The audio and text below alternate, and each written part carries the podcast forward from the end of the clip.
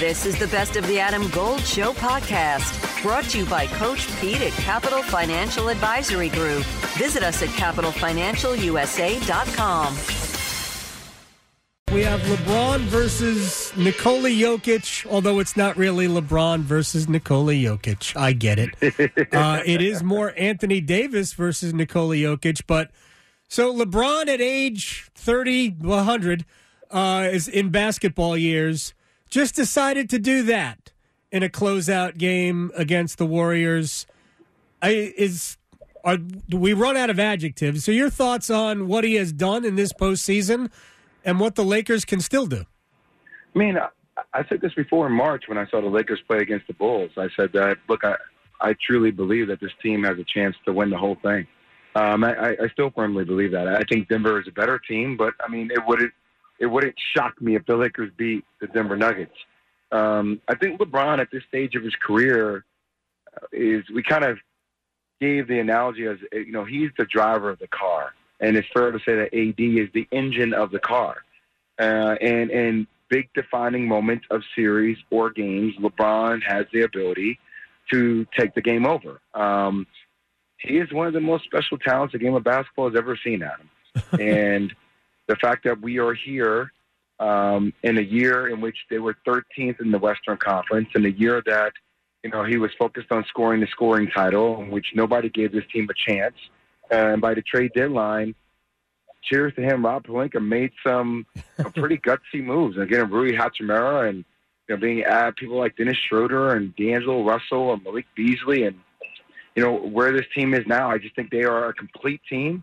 Uh, things still need to bounce their way to go right, but they have a legitimate shot to win an NBA championship. Jay Will is joining us here. Jay Will, Keyshawn, and Max every morning on ESPN Radio. Here's the the way I looked at him is that when if if I was playing against them, I would force LeBron and Anthony Davis to be offensive players. I would force them to to score their points. I wouldn't let Austin Reaves or D'Angelo Russell, all these other guys, because if you allow LeBron and Anthony Davis to concentrate more on the defensive end, I think that's where you lose. You see, I, am with you, man. Um, I, I think those two guys. Look, I'm not sure AD is actually going to guard Jokic. I think AD they may try a Rui. Uh, we'll see what happens in Game Two when Mo Bamba potentially can play. I think you may see a, a dose of LeBron James on on Jokic. Wow. Um, I, I think AD may be better suited as a secondary okay. defender, somebody who can come over from the weak side and block shots. Um, but I, I, I agree with you that the more they can keep those guys involved, the more they keep them active. I mean, at the end of the day, it comes down to the cast of characters and also conditioning. AG, I think is going to be important just sure. at this stage with the with the minutes that all these guys have logged.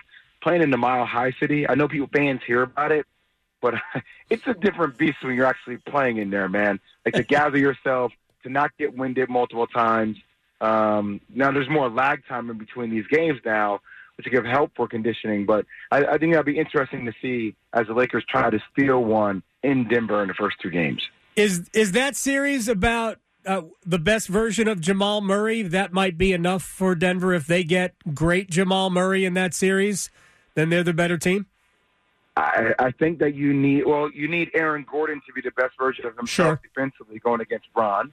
Um, you know, there's, but I, it does feel like the personality for as demonstrative and as great as Jokic is, it does feel like you're waiting for this team to truly find out what their ceiling is based upon which version of Jamal Murray you're going to get now. He hasn't been as volatile um, as other players. I, I think he's been pretty consistent, but still, like this is the time now that we've been waiting all year to find out. In this moment of truth, Jokic doesn't really falter. We he's been consistent. My gosh. Um, for this team to reach the pinnacle, we need to see the best version of Jamal Murray. No question. All right, let's move on to the other series. And like I did in the beginning, this is not identical, but playoff Jimmy versus Jayson Tatum, who turned into playoff Tatum in, in game seven with 51 points. I can't explain how much fun it is to watch Jimmy Butler play. Well, we got this we got this question today on air. Who do you trust more? And when I look at the offensive skill set of Jayson Tatum, it, it's truly special. It's one. It's one. It's one of the best there is in the game of basketball. And I know Jimmy can rise up for moments as well, but the complete package of Jayson Tatum is different than Jimmy Butler. But Oh, yeah. I trust more, like in in critical game situations, in the trenches. Um, I, I, I would trust Jimmy Butler. Now, can Jimmy Butler get his team there individually against a high octane offensive exploded team who can throw multiple bodies at him differently than a Milwaukee or differently than you know the, the New York Knicks could? Yes. Um, I mean, Jaylen Brown, Marcus Smart, a lot of different bodies to throw Sure. at Jimmy Butler. But I will tell you this, Adam: if Jimmy Butler is able to pull this one off, Yeah. then I, you know I'm on the Miami Heat bandwagon for the rest of my life. I'll just make you guys know right now. I, I, I, I will fly down games. I will buy a Jimmy Butler 22. I've never worn another man's jersey or another man's 22 jersey. I will put it on this man's 22 jersey because if he's able to do that, he's already special, but it will catapult him in every conversation of the basketball words that we've ever talked about. See, we sit here. Uh, I'm in hockey country right now, Jay, and so we look at playoff hockey as being a gritty, grindy. You got to get in the middle of it and muck things up, and that's the Miami Heat. That's the way Jimmy plays. That's he is play. He is a hockey player playing basketball. He does. He may not. He may not even know this. Uh, and I love the fact that they make it such a grind. And I love Spoelstra, man. The uh, the elevation of him, the ascension of him as one of the best coaches in the NBA is awesome because I don't think he had that respect early. Well, this is every year, though, Adam. I mean, this is every year. Well, year. he's been great for a long time. There's no question, but he is one of the best. I, I think he, you can make a case that he is the best Yeah. coach in NBA.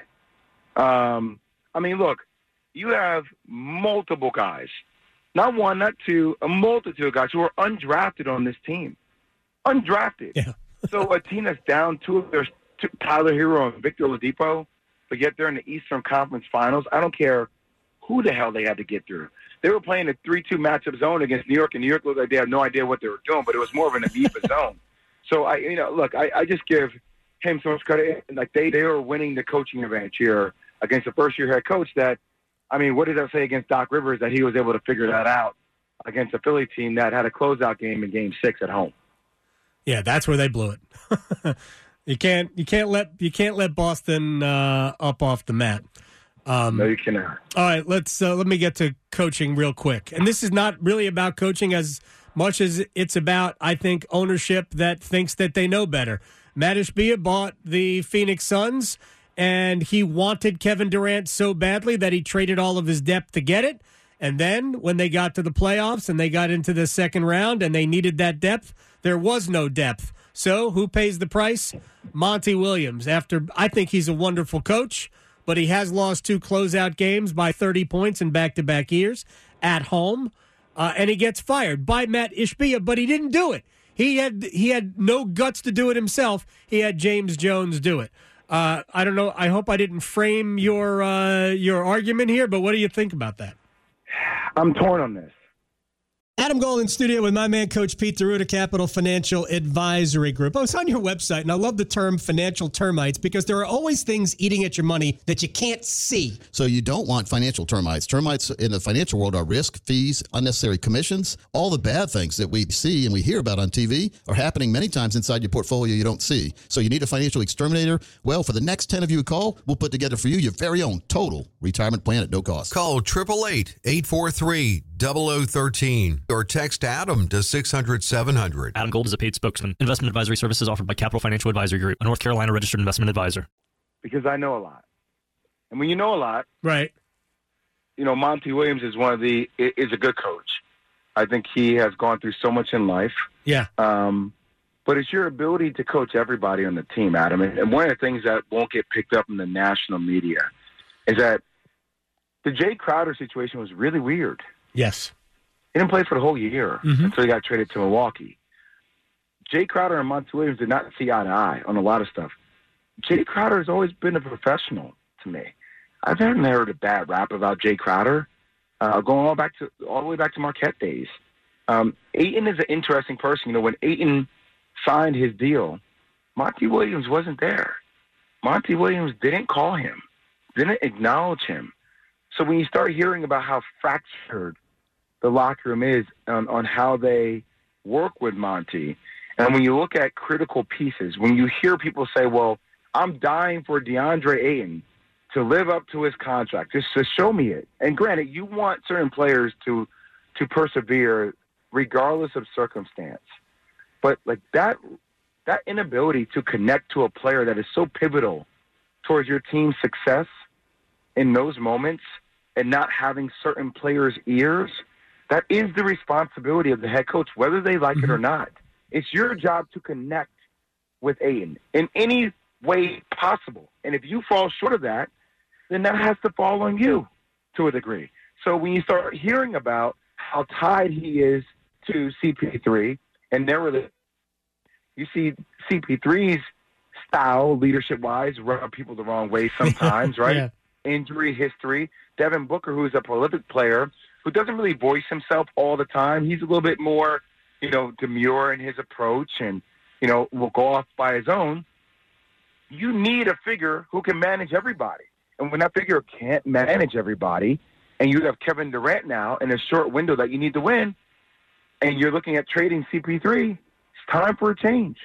Uh, so, like the, the good guy thing and him falling on the sword, like that to me is just people not knowing the innuendos or the nuances of some of the troubles that were happening on his team, combined with blowouts in Game Seven, Right. and you wondering about the identity, and combined with at times you're watching this team, Adam, and you're like, are they the Dallas Mavericks? Is it Kevin Durant's go and then your go Devin Booker? And I know that's a lot to ask with KD only playing a certain amount of games, but schematically, you know, I- I've seen coaches build different schemes where it looks very, very different than what Monty had. So I think they were right in their move. I think this window now that you have with Devin Booker, you revamp, you build a team around him, you put the ball in his hands, you get pieces that are gritty that can, you know, you trade CP3 that comes off your books, or you waive him, and you add some additional pieces that can play alongside this faster approach of the ball being in Devin Booker's hands from the jump. Yeah, they were they were faster